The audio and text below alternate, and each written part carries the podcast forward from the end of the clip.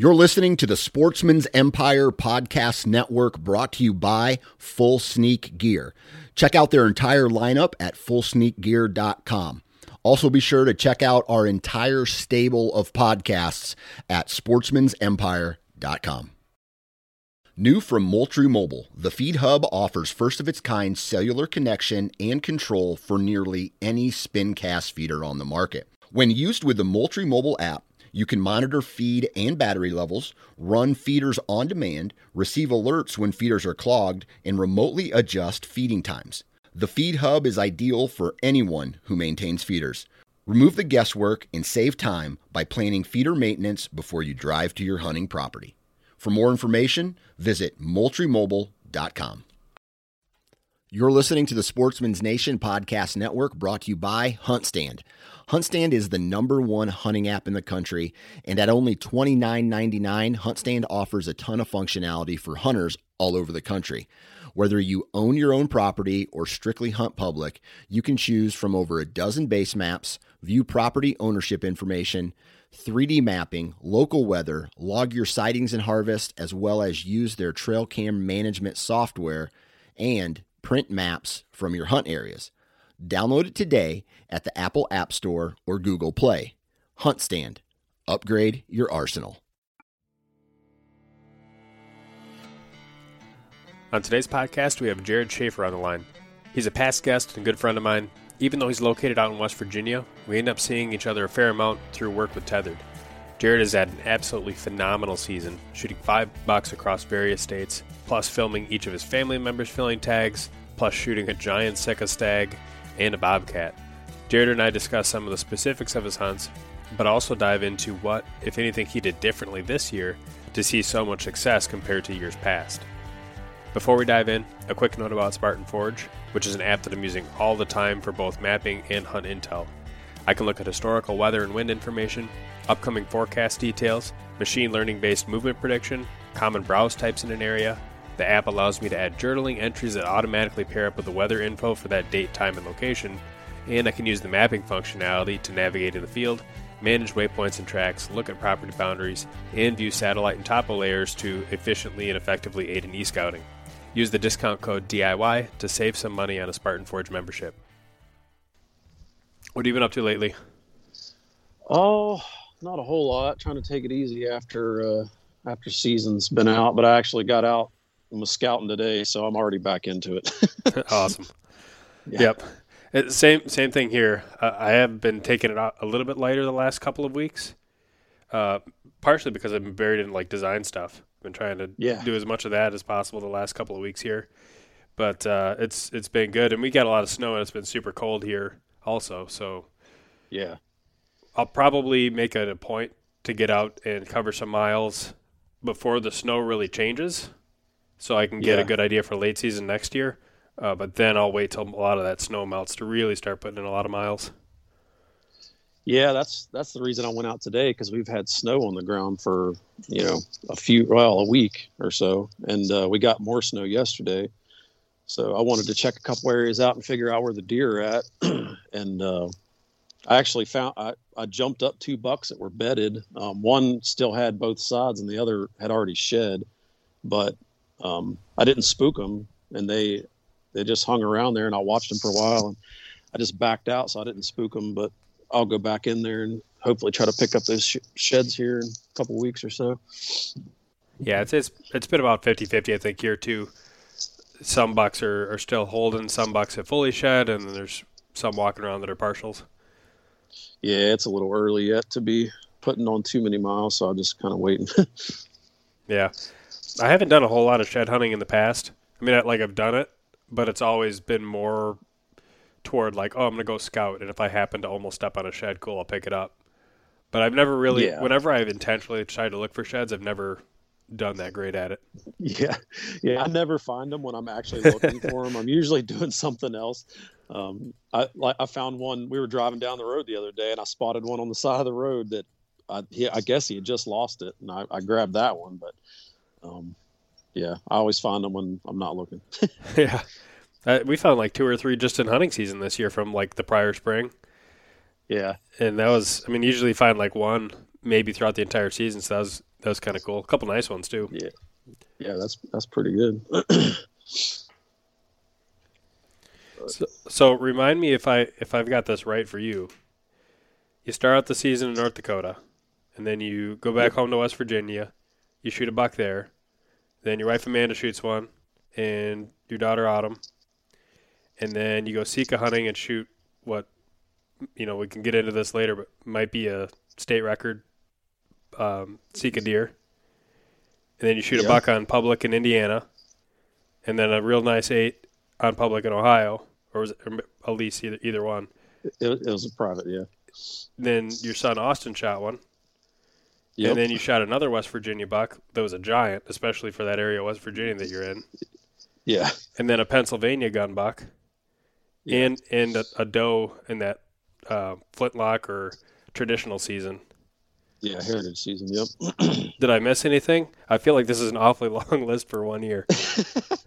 um, the only thing you missed was California, but I, I didn't even really Oh, that's right. out there. So Yeah, because yeah. of the fire. I remember that. That sucked. Yeah, all we- that all that yeah, travel got- and yeah, we we were basically there for ten days, and we got to hunt for like a day and a half. yeah. So yeah, it was kind of a bummer, but yeah, we won't count that one since I didn't really get to put in the effort that I wanted to. Was there a favorite out of those out of those hunts that you had?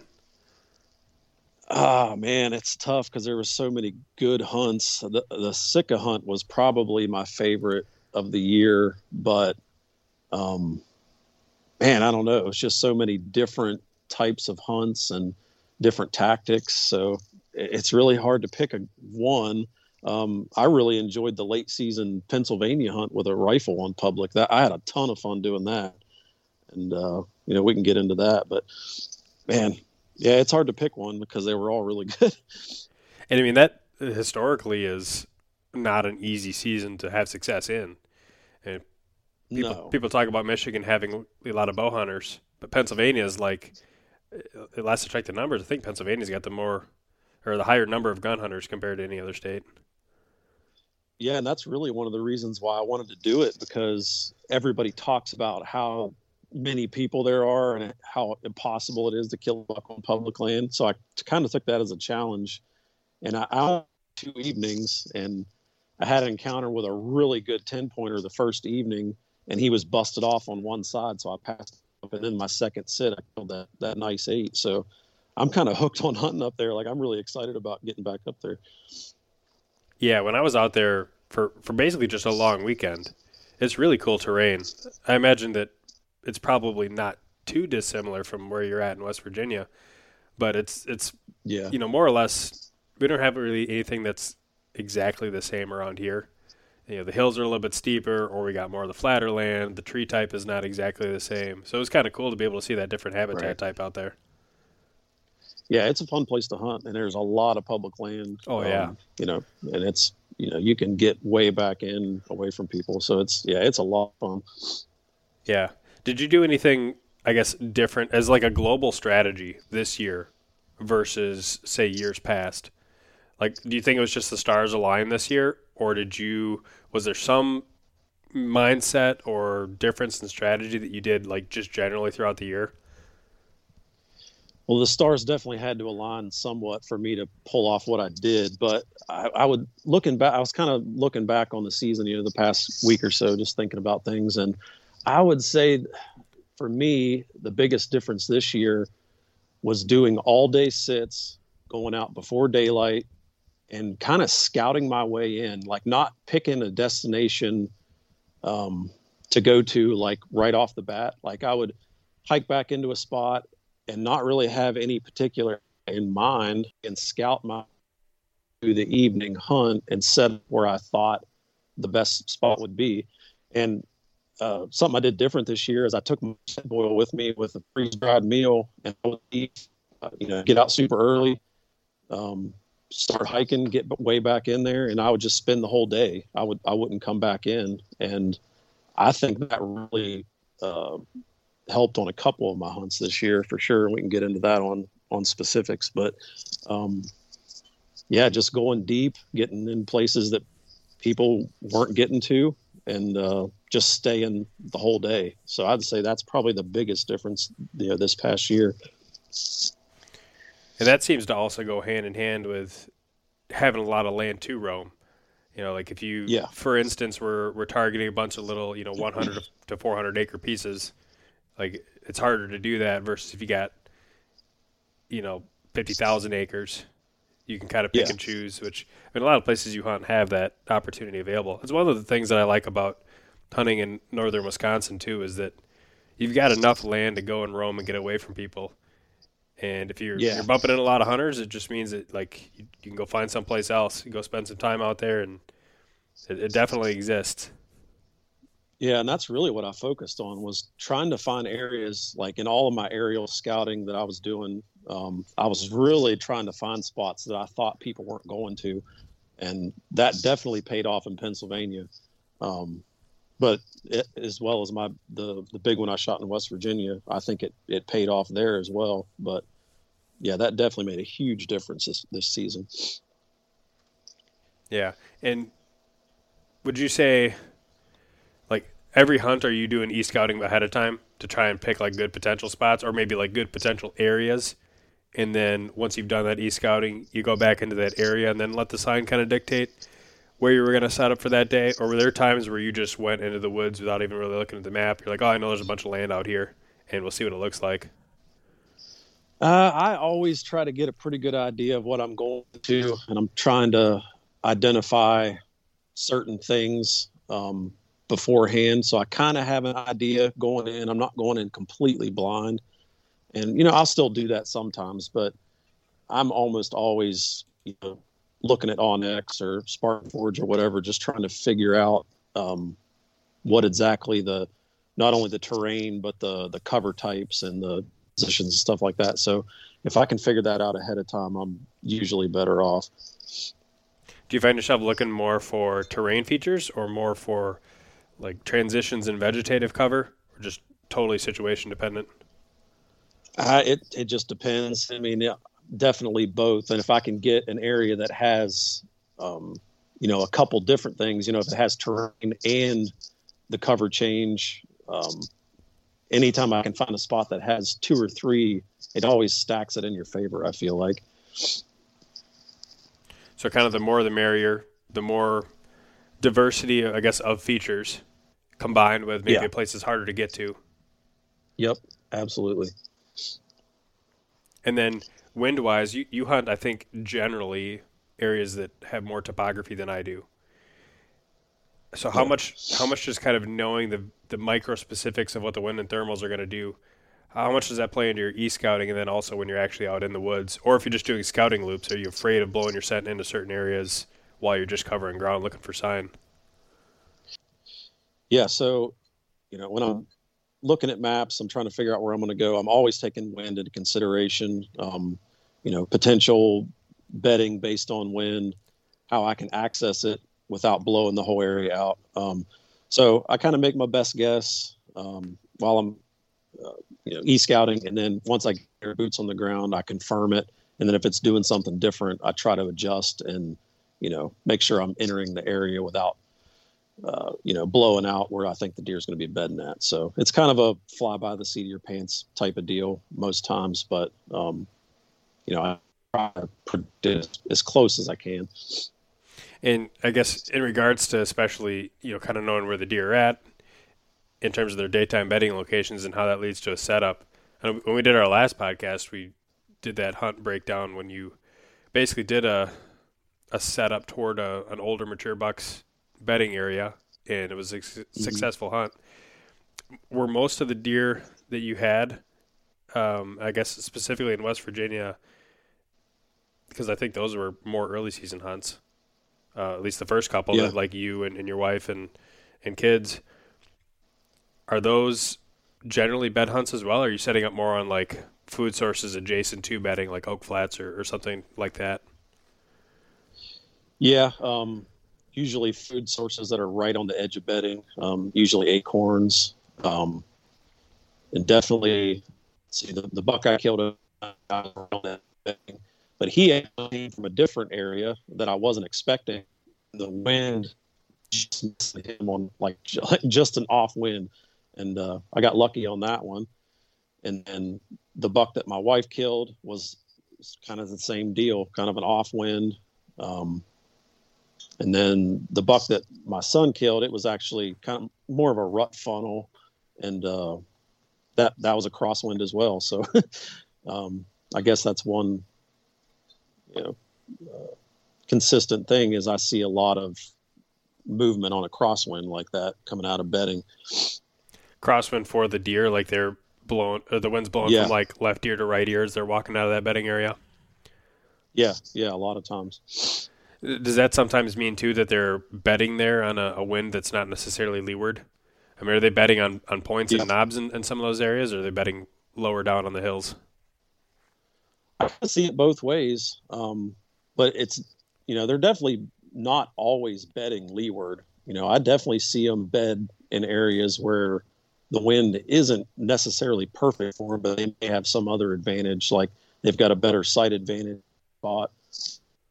Um, you know, hearing advantage, I guess you could say, but you know, they're still bedding with the wind. It's you know pretty much in their favor, but you know maybe not a hundred percent. So I do see that a good bit. You see deer bedding in certain areas. Sometimes it's a sight advantage. Sometimes it's a maybe a hearing advantage. Sometimes it truly is a wind advantage and using the thermals and the wind more than their other senses.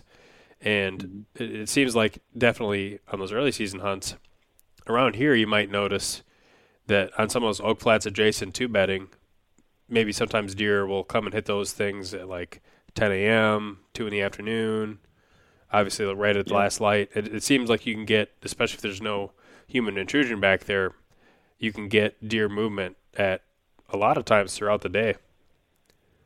Yeah. yeah, I was actually looking through um, kind of the times when I killed all these deer this year, and I killed almost all of them over an hour before dark. Um, a lot of times, like an hour and a half before dark. So, you know, when you get that close to bedding, um, and you get in there without them knowing you're there, like they're getting up pretty early. You know, if you're especially if you're in a you know pretty unpressured spot. You know, I saw a lot of times those deer were up and moving super early. Yeah, that's interesting. Was it the same way with some of your hunts that were later towards the towards the rut and into those firearm seasons? Yeah, that's the interesting thing. Um, so, just to put it into context, every deer that I shot this this season and the ones that my family shot were in the evening. We didn't kill any in the morning. Um, and all the ones that I killed, even in later season, and even during the Pennsylvania rifle hunts, I was seeing all those deer at like four o'clock in the afternoon. Um, I shot mine at four o'clock the day before. I'd seen that other one right at four o'clock. So, um, you know, this is public land, so these deer, you know, they're still getting up and moving. Um, I guess you just got got to get far enough back to where they're you know they're not too worried about it. But I thought that was pretty interesting that even late in the season that, that they were up moving that early. Yeah, that is really interesting. I know around here, and I'm sure it's the same thing around you. If you're hunting in places where maybe there is a little bit more pressure, or like they're you know you're you're too close to the pressure, not close enough to where they want to be to get away from it. The evenings always seem like they're dead in those gun seasons. It's like you get all the movement in the morning, and then a little bit more at midday when people are getting up and and moving around, and then it's almost like that evening is just like dead. So often, yeah. more more than not. Um, but but yeah, definitely, I can remember a couple of hunts over the years where it was just in the right spot, and those deer were just you know it was in like heavy cover, and you just saw yep. a lot of deer just generally moving it at all times throughout the day. It was almost like it was almost like fishing in, in a certain sense. It's like you know, yeah. it, walleye fishing sometimes is really good at dawn and dusk, but then there's some lakes yep. where you'll just you know you'll catch them kind of spread throughout the day, pick one up about once an hour or two, you know twice an hour or whatever, and it seemed like it was kind of the same in some of those deer hunts where it's just like oh well. It, it seems like you're always constantly in the action because you go like 45 minutes or an hour and a half or whatever. It's like, oh, there's another one. Yeah. Yeah. So I guess it just takes, you know, getting far enough and getting to where they're comfortable moving in daylight and uh, yeah, I just found that really interesting because you know usually you're shooting them right at the edge of dark or whatever, but you know all the ones that I were seeing, you know it was it was well before dark, so I thought that was pretty pretty interesting. And on the Pennsylvania hunt, was that one the first time you had been back in that area? That you hadn't pre-scouted that at all, right? So I had been in that area like three or four years ago. Um, I hadn't been in that exact spot, but I had been like kind of close to it, and you know I knew that it should hold some pretty good deer. You know, there was always good sign in there, and uh, you know since I shot my big one in West Virginia, I didn't have a tag here, but I had a Pennsylvania tag, so I was like, you know what, I'm just going to go try it. So you know I started e scouting a little bit more, and you know just trying to find um, basically what I was looking for was where several ridge points dumped into a creek bottom that was, you know, well away from any road. So I found two areas where three different ridge points dumped into a creek bottom. It was really steep, nasty terrain. And both of the spots were over a mile. Um, the one was a mile and a quarter, and the other one was a mile and a half. So, you know, I'm looking at the all the the access points for the public, and those spots were the farthest from the road that, that basically I could get. So um, that's pretty much what I was targeting was just those super steep um, creek bottoms where, the, where all those different ridge points were. So I kind of figured that, you know, based on the wind, that those deer would be bedded on one of those points and would potentially cross, you know, headed up to the to the next ridge or whatever, looking for food. But um, that actually worked out perfect and, and on both sits. So so were you sitting in the bot, the actual creek bottom itself then? Not in the bottom, but pretty far down the ridge point where I could see, um, I could see the bottom and I could see like where the the ends of each point basically. So I was just kind of positioning myself where I could shoot maybe 80 yards or so with a gun, um, and that you know that worked out pretty good. And were you on? If you have multiple ridge points that you could choose from, were you setting up on the one that was more leeward?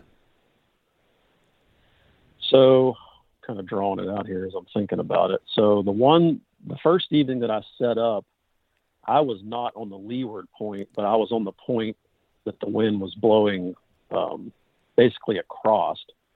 So, so, so if a deer was here. in the creek bottom, you'd be, you know, more quote unquote safe because you had the rising thermals and the wind right. coming out of that creek bottom. Right. So where I was at, there was a ridge point coming out of the west, headed toward the east, and then there was a ridge point right above that coming from the north, and then another one across from that coming from the east, basically. And hope, hopefully this makes sense. But with a west wind, I figured they would be on the point, you know, facing toward the east, and then I was on the ridge point coming from the north. So the wind was kind of coming across the point that I was on. Okay. And and the buck that I saw, he came off of that leeward point, crossed the creek, and then came up the ridge point that I was on. And he did eventually get my wind, but you know I could have killed him ten times before he got there. But um, he was traveling up that ridge point on a crosswind. Okay. And did you find any other hunter sign in there at all? So I did closer. There was kind of a field up top on the very top of the ridge, and there had definitely been some people hunting that field. But to get where I was at was probably another, maybe not quite a half a mile, and you had to drop off pretty steep elevation to get down in there. But it it didn't look like anybody had pushed back in as far as I'd been.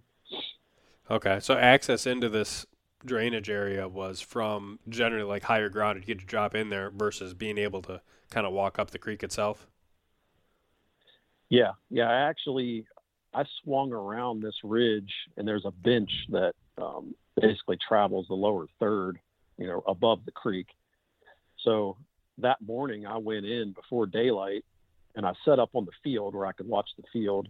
And uh, it got daylight; there wasn't any deer in the field, so I just slowly worked my way back onto that bench.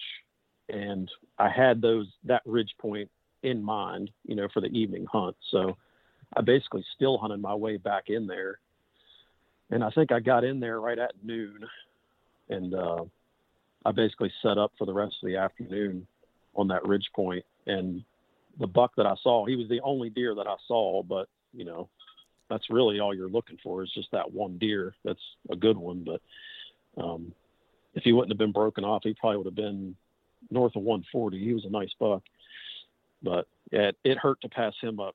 he was busted yeah. off right above his brow, so I had to let him walk. So that I remember you showed that I, that yeah. picture looking looking kind of through the scope, and it's like, holy cow! like, yeah. I hope he shot that yeah, one. So I, didn't realize he had had half a rack. Yeah, yeah. So I felt good about the hunt because it all went the way I wanted it to. It just, you know, I didn't want to shoot a half rack buck, so we let him walk. But hopefully he'll be in there this next year and I can find him again. Was that just a nightmare getting that deer out of there then? The one that I shot. Yeah. Yeah. yeah, it uh yeah, that was one of the rougher pack outs. You know, I, I took taking my frame pack with me, you know, with plans to to quarter them out and that's what I did and I I ended up getting stuck in a in a really steep, nasty ditch that had a bunch of blowdowns in it. I thought that I could go down the ditch and it would be a shortcut. I got down in the ditch with a hundred pounds on my back and I couldn't get up out of there. It was, a, yeah, it was not fun. There's one thing I've learned is that a shortcut is never really a shortcut if you try to take it in the dark. Yeah. Yep. Yeah, it wasn't good. so tell me about this West Virginia gun hunt then. I mean, this that was like for that area of West Virginia, from what I understand, that was like a tremendous buck, like one that you like have been trying to, to get for years and years and years. Yeah, so I mean, I'm not big on scores or anything like that. I mean, this this buck scored 153, which for this is northern West Virginia, big woods. There's no ag. There's no, you know, nothing really. They, these deer live on browse.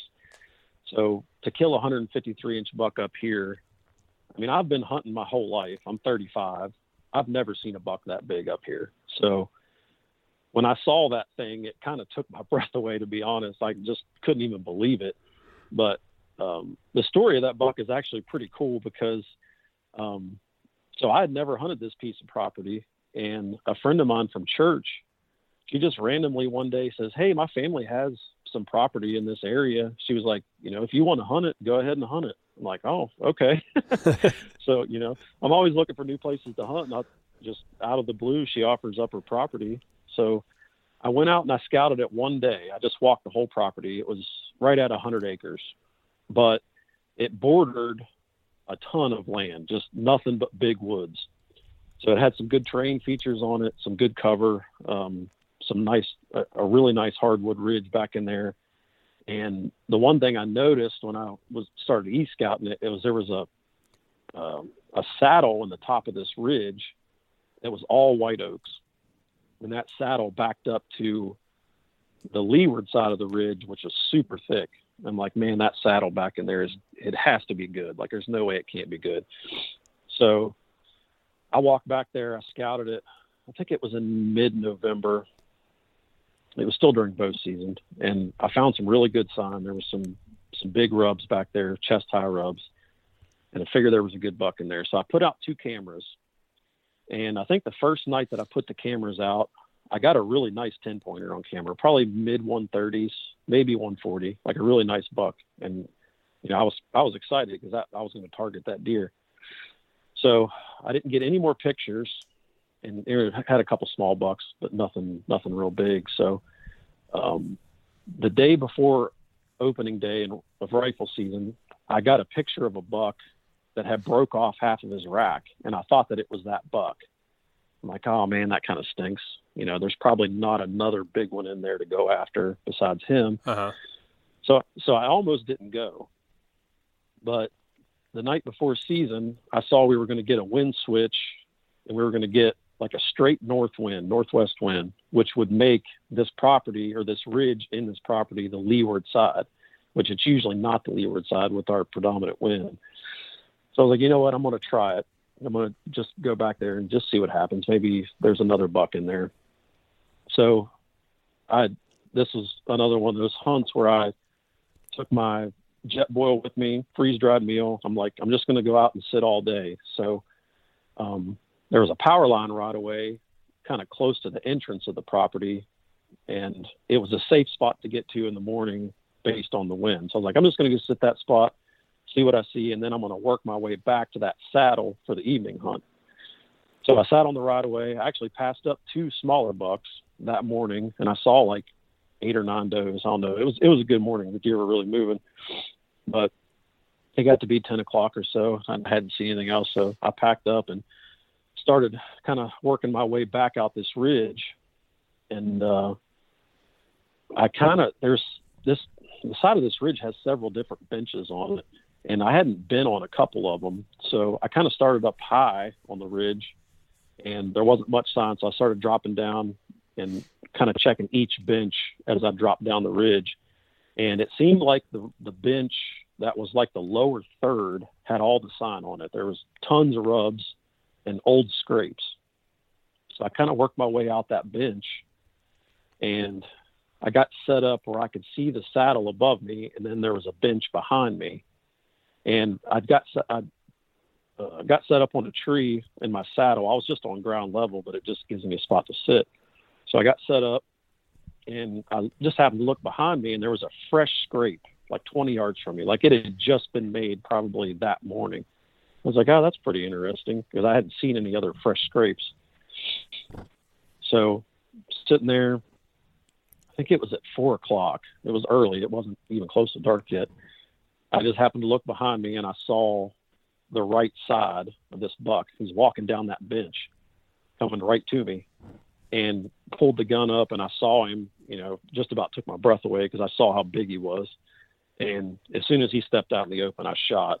And luckily, I made a good shot on him, and he went down right there. And uh, I couldn't. When I got down there to him, I just couldn't even believe it. Like it didn't even seem real to shoot a deer that big.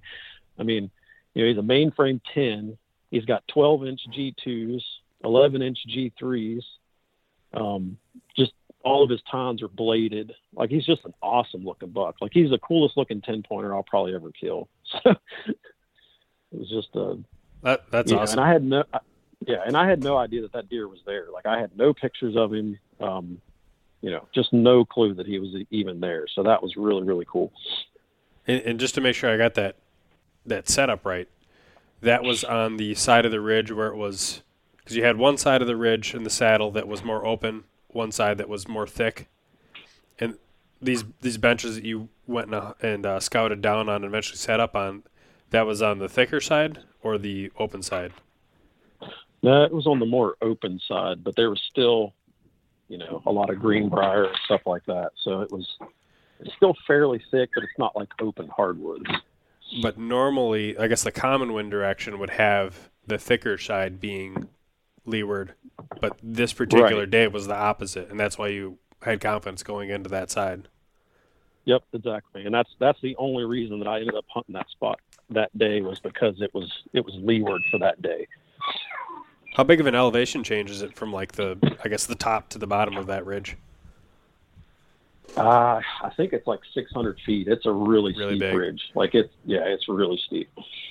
It's yeah, that's interesting because there's there's some stuff that I've e scouted that is more. It's not mountains. Uh, it's not like what you guys have out there. Um, it's right. obviously not like what we have in the Rockies, but it's like more elevation change than what I'd have in the Midwest. You know, even yeah. the steepest stuff you find in the Midwest is like along the Mississippi River for the most part, and a lot of times it's like three, maybe four hundred feet elevation change between the top and the bottom, but it's pretty steep. Um, but there's some other places I've e-scouted, and you see these these drainage or, or hill systems where, like you just said, 600, 500, could be 700 feet. Yeah. And you look at the topo lines and it's like yeah there's a bench here here here here. It's like how do you know like you know which one yeah. is the the one to set up on? It makes e-scouting somewhat daunting because of just how many potential setups there could be. Yeah. Uh, and i'll tell you something else that I, I started using this year and i don't know if you've seen it or not but on onX they have acorn producing tree layer on there i don't know if you've seen that or not mm-hmm. and i was kind of skeptical of it at first. I'm like, how could they possibly know where the oaks are and all that? I don't know if they do um, different aerial studies or I don't know how they get it, but I actually found it to be really accurate. And on, you know, in, in big woods like I hunt, um, it's kind of hard to see sometimes where the transition lines are at. But with that layer, I could see where like the the hardwoods are still standing, but then it backs up to like a logged out area, and there's there's no oaks in there. So I'm finding a lot of the, these spots by looking at that layer and seeing where it backs up to a thicker area, like it's been logged out, huh. know, maybe 20, 30 years ago. so that actually really helped me this year, which was I thought that was pretty interesting. Yeah, that is that is really intriguing. How like like you said, how can they know? Eh, did you say it was? Yeah. Would you say it was accurate in the context of like that said there'd be oaks here and there are, regardless of whether they're producing, or is it like it says yeah. there's going to be acorn producing trees here and they actually have acorns on them? Like it's you know. Yeah. that would right. be insane. So it, yeah, so it doesn't give you that kind of detail, but it shows you where like you know standing mature oak trees are at. So that's you know that's a help right there. I thought so. I yeah. thought that was pretty pretty interesting. But it's actually more accurate than you think it would be. Huh. I'll have to check that out. Yeah.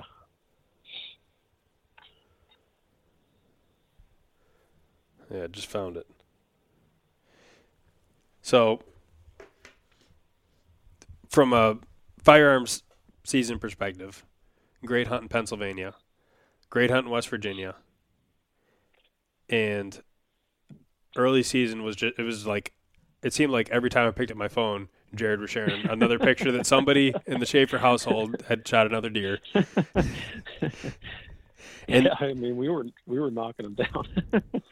and, and it's like that wasn't all. You had that Sika hunt or Sika Sika. I guess it. What do the people out there call it? How do they pronounce it? They say Sika, so that's what okay. And the bobcat. Yeah, yeah, I forgot about the bobcat which um, that's funny because that spot that I, where I shot the bobcat was a funnel that I have overlooked for years. This area that I've hunted, I've hunted here my whole life, and it it just kind of clicked one day. I was like, that is a funnel right there, and I've never even hunted it. So the first night that I hunted it, um, the buck that my son ended up shooting walked right past me, or he was chasing does. And then that evening, I shoot it, shoot this giant bobcat, which I've always wanted to shoot one of those things. So I kind of used that hunt as an observation sit. And then, um, you know, like two days later, we had the same weather conditions, same wind, everything. And so my son was able to go with me. So we went back to that same spot, and that that stinking buck did the same exact thing that he did the day that I hunted it, and he ended up killing him right there. So I thought that was really cool. Yeah, that is super cool. And that Sika hunt, it's always hard for me to judge um, like how, the size of it, just because I don't see that many of them. I don't know how to, to judge what like is a big or small. Right. You know, one of those species, and, and, I guess it you know just depends. There's a lot of variance depending on like which state you're in and which like sub area you're in of their range that they have out in that Chesapeake Bay area. But that one that you shot, that was like borderline state record, right? So, I I'm not exactly sure still how to score those daggone things. Um, so I don't think it's a state record, but I mean it's it's up there. Like it's you know, it's I'm probably never going to kill a bigger one than that. So to me, it's it's huge. You know, they told me it's like shooting a 200 inch whitetail basically, which is insane. But um, yeah, they're a little bit bigger than I thought that they were. I thought I thought they were smaller um, going into that hunt. The one I shot, he weighed 102 pounds. You know, and he was a big rutted up, you know, mature stag but you know, it, it's comparable to a whitetail. I would say it's probably like a year old doe, maybe year and a half old doe. Is that around here at least? Is that hundred pound live weight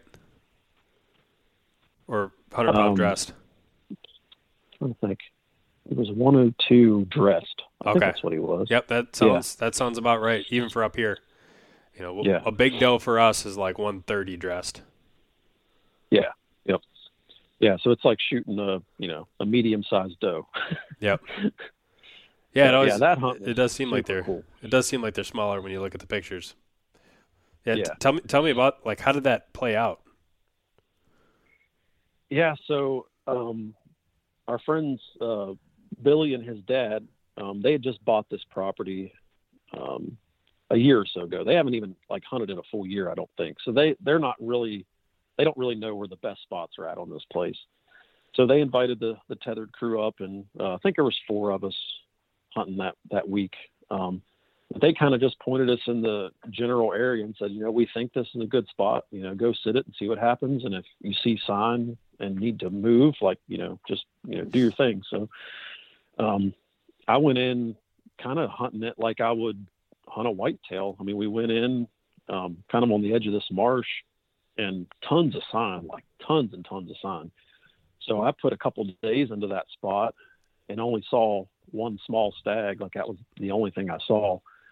And uh, the other guys were all sitting on the edge of a really big marsh, like they could see five, six hundred yards, and they were seeing all kinds of sika that were chasing and you know bugling and doing all the rutting things. So, um, but they just weren't getting close to them. They weren't coming out of the out of the marsh. Yeah. So, know, it got to be close to the well. It was the last day, and uh, he asked me. He was like, you know, do you want to go try a different spot just to see something different? And I was like, yeah, sure. You know, what I'm doing is not really panning out. So he kind of pointed me in the direction of this marsh and said, you know, just scout your way back in there and, and pick a spot. So uh, we worked our way back in there, and uh, I was looking at the at the at the map, and the wood line that meets the marsh was pretty much a straight line, but in the middle of it there was kind of a little point, like a subtle point that jutted out into the marsh, and then straight across from that is the main channel of water, and the main channel of water kind of bend bends in toward the land and it kind of creates a pinch in the marsh that's maybe 40 yards wide. Uh-huh. So if you're on the tip of the point, if you know you've only got about a 40 yard shot to the deeper water. So I figured if something was chasing, or you know they were running up and down that wood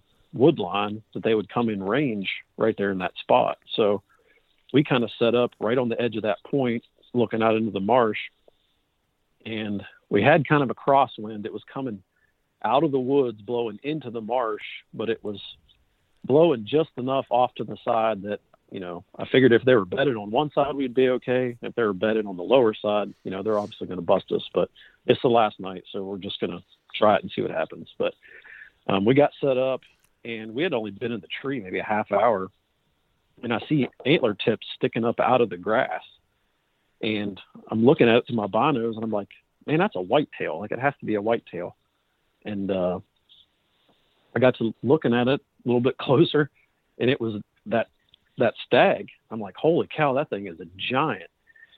And he was kind of working his way away from us in the marsh, and uh, I remember that I had an elk reed in my backpack, and I don't know why I even had this in there. Like I've, I haven't even been elk hunting, but I bought this reed just to mess with, and I had it in my pack.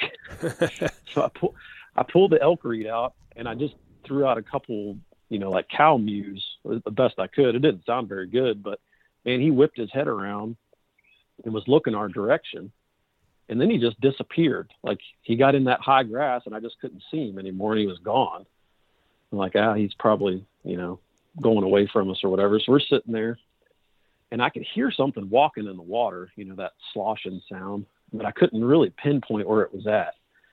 And it kept getting closer and closer. And then I just happened to look over, and that sucker was standing 45 yards away, coming right at us. And he was sit checking the wood lot because the wind's coming out of the woods into the Yep. marsh. But I'm on the side where he's not going to get my wind until he's past me, you know, already in bow range. So he's working down the edge of that wood line, coming right at me. And I thought that he was going to walk on the edge of the marsh and give me a 15 yard shot, you know, strong side shot. But he, for whatever reason, turned and came in behind me and he was kind of trotting at a fast trot. So I come to full draw and I tried to stop him. And of course, as soon as he stopped, he stopped behind a giant pine tree and I didn't have a shot at him. So I've got on the left side of the pine tree, I've got maybe a foot wide gap before he's gone. Like it's just too thick to shoot. So he comes out the backside of that pine tree and he's he's on, on the move, you know, pretty good speed. And I just it was complete instinct. And I, I shot and uh I thought that I hit him too far back at first. But you know, we got it on video and everything and uh, we went back to camp and checked the footage on the computer and you could see that it just it was a perfect shot. It went in right behind the shoulder. So we uh went out and tracked him up, and he only went about 80 yards. So that was that was the end of that. But yeah, it was yeah, that was an awesome night. Yeah, that sounds like a super cool experience. Plus, you had all the guys around there to to kind of help help celebrate and pack yeah. out, and probably just a good uh, good camaraderie around that whole group of guys. Yeah, it's always you know more fun when you got got all the guys with you, and it, that was definitely a, a good night. And uh, we were actually planning to leave that night, so you know, of course, I had to shoot something on the last night, and then um, threw it in the truck and ended up driving six hours back home. I think I got home at like 6 a.m. the next morning. So it, was, it was pretty rough, but uh, yeah, it was awesome. Have you tried any of the meat from that uh, from that stag yet? It's a lot like elk um, to me. I mean, it it's good. It's very good. But uh, yeah, I would say it's pretty comparable to elk, which makes sense. Like it's you know it's a miniature elk, I guess. yeah, well, I think elk generally their diet is more grass heavy than than it's a deer. Whereas deer, you get more of the right. forbs and the woody browse, and I've heard that makes elk meat more like I, I haven't eaten a ton of elk meat, but I've obviously eaten a ton of whitetail.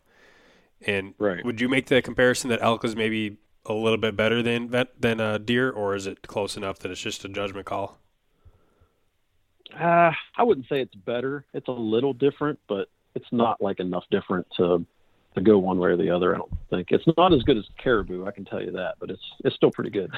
caribou is tops. Yeah, caribou is super good, and I've heard moose is better than that, but I've never had moose. But uh, yeah, the caribou's it's up there.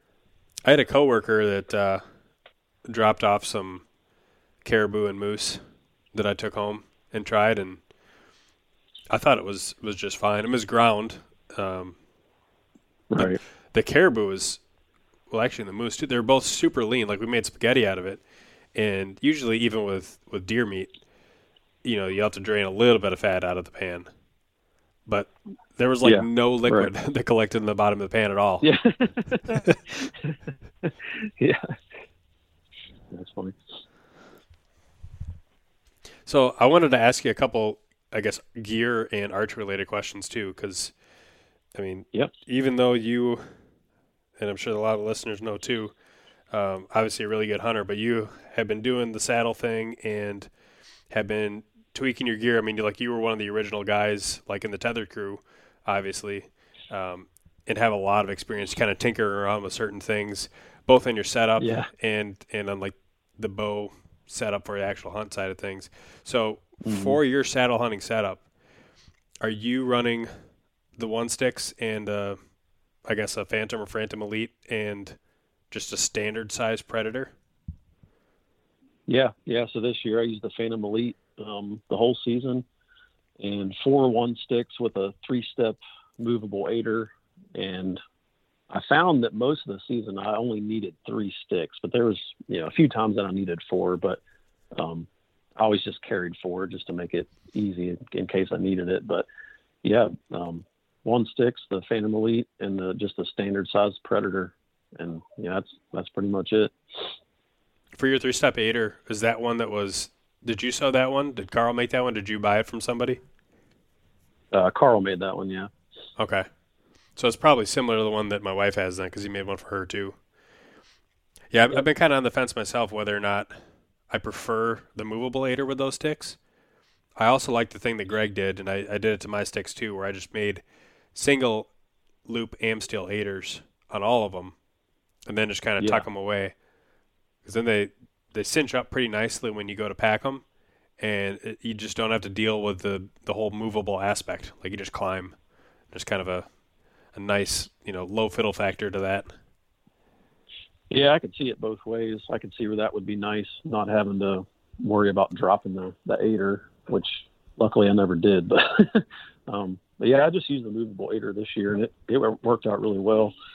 And uh, you know, I kind of had to get away from using my spikes just because I had a cameraman most of this year, so that uh, that played into that. And uh, I will say that hunting with a cameraman, when you're used to hunting by yourself, it just adds like another level of complexity to everything that just makes it so much harder. That was one thing that uh, I really had to focus on this year, and um, definitely had to make some adjustments because of that. Yeah, I would agree with you there. We, always talk about self filming, and obviously you've you've self filmed for probably as long as I have, if not longer. Yeah. Um, and, and, we always talk about how self filming just adds a whole ton of complexity and makes it harder to get done what you're trying to get done. But right. having a cameraman like has its own set of challenges, like you mentioned. Like especially if you're in the same tree, it's yeah. like, oh well, I can't like I can't shoot this way because they're in the way, or like there's just twice as much movement. If I want to get to a certain you know shot or, or rotator on my platform, then they're gonna have to move too and kind of tandem. Like there's just a bunch yeah. of logistical challenges that come with that. Yeah, that's what I was struggling with in Indiana. Was uh, we just couldn't find trees big enough to to hide us both, and that's what I really struggled with. Was you know having a hard time finding spots where I felt like I was close enough to you know get something in daylight, but you know getting in a setup where I thought that I had a, a chance of killing something when it came out. So that was that was a challenge for sure. Were you pretty much always in the same tree, or did you find that sometimes you guys would just climbing separate trees that were close to one another? Uh, we did both. Um, I definitely prefer to be in different trees that are kind of close by, just so you can you know, it it's hard fitting all your gear in one tree between two people. Like you just have yeah. stuff hanging everywhere. it makes it it makes it really tough. But for the most part, we were in the same tree. Um, the night that I shot my buck, we were in the same tree. But it just happened to work out that there was a, a good sized tree like right in the right spot that had good cover. So we just lucked out and found that spot. Yeah, we, my wife and I have filmed each other a fair amount the last couple of years, and I, I think I'd echo all of that.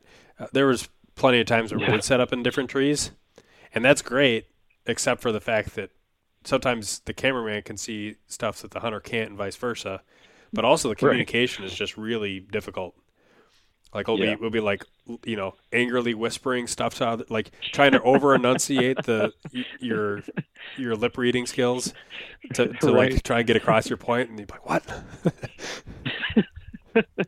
yeah, it's definitely a challenge. So, I mean, having a cameraman is nice because you can you get a lot better footage. But man, I'm just so used to hunting by myself. I think I'd rather self film.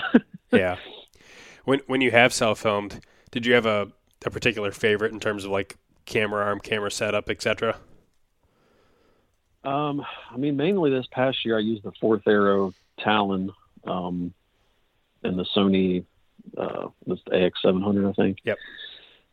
Yeah, I used that, and that was pretty much my my go-to. Um, and if I'm trying to go a little bit lighter, I'll use the uh, just my Panasonic Lumix G9 and put it on a ball head, and, and you know just don't use the, the fluid head, but um, yeah, that's pretty much it. And then the 360 camera is, you know, that thing is a lifesaver for self filming because it just catches everything. So, um, I, I, think if I had like three 360 cameras, I could probably just not film anything else. yeah, it 100% agree. I love the 360. It's it's gotten me footage when nothing else has. Yeah.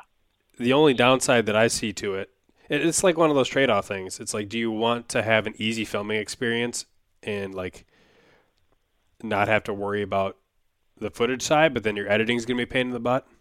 Or right. do you want to like take more skill and challenge to get good footage in the field, but then it's basically just drag and drop on your timeline and you're done.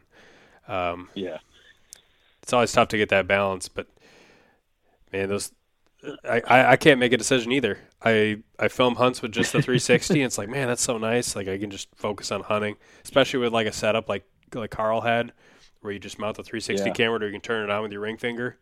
It's like, man, that's great. Yep. And then you get a hunt where like I had my A7S3, and it's like you're filming deer 15 yards away, working a licking branch. It's like, man, I can't I can't get footage like that yeah. with a 360. So it's it's one of those never ending debates internally.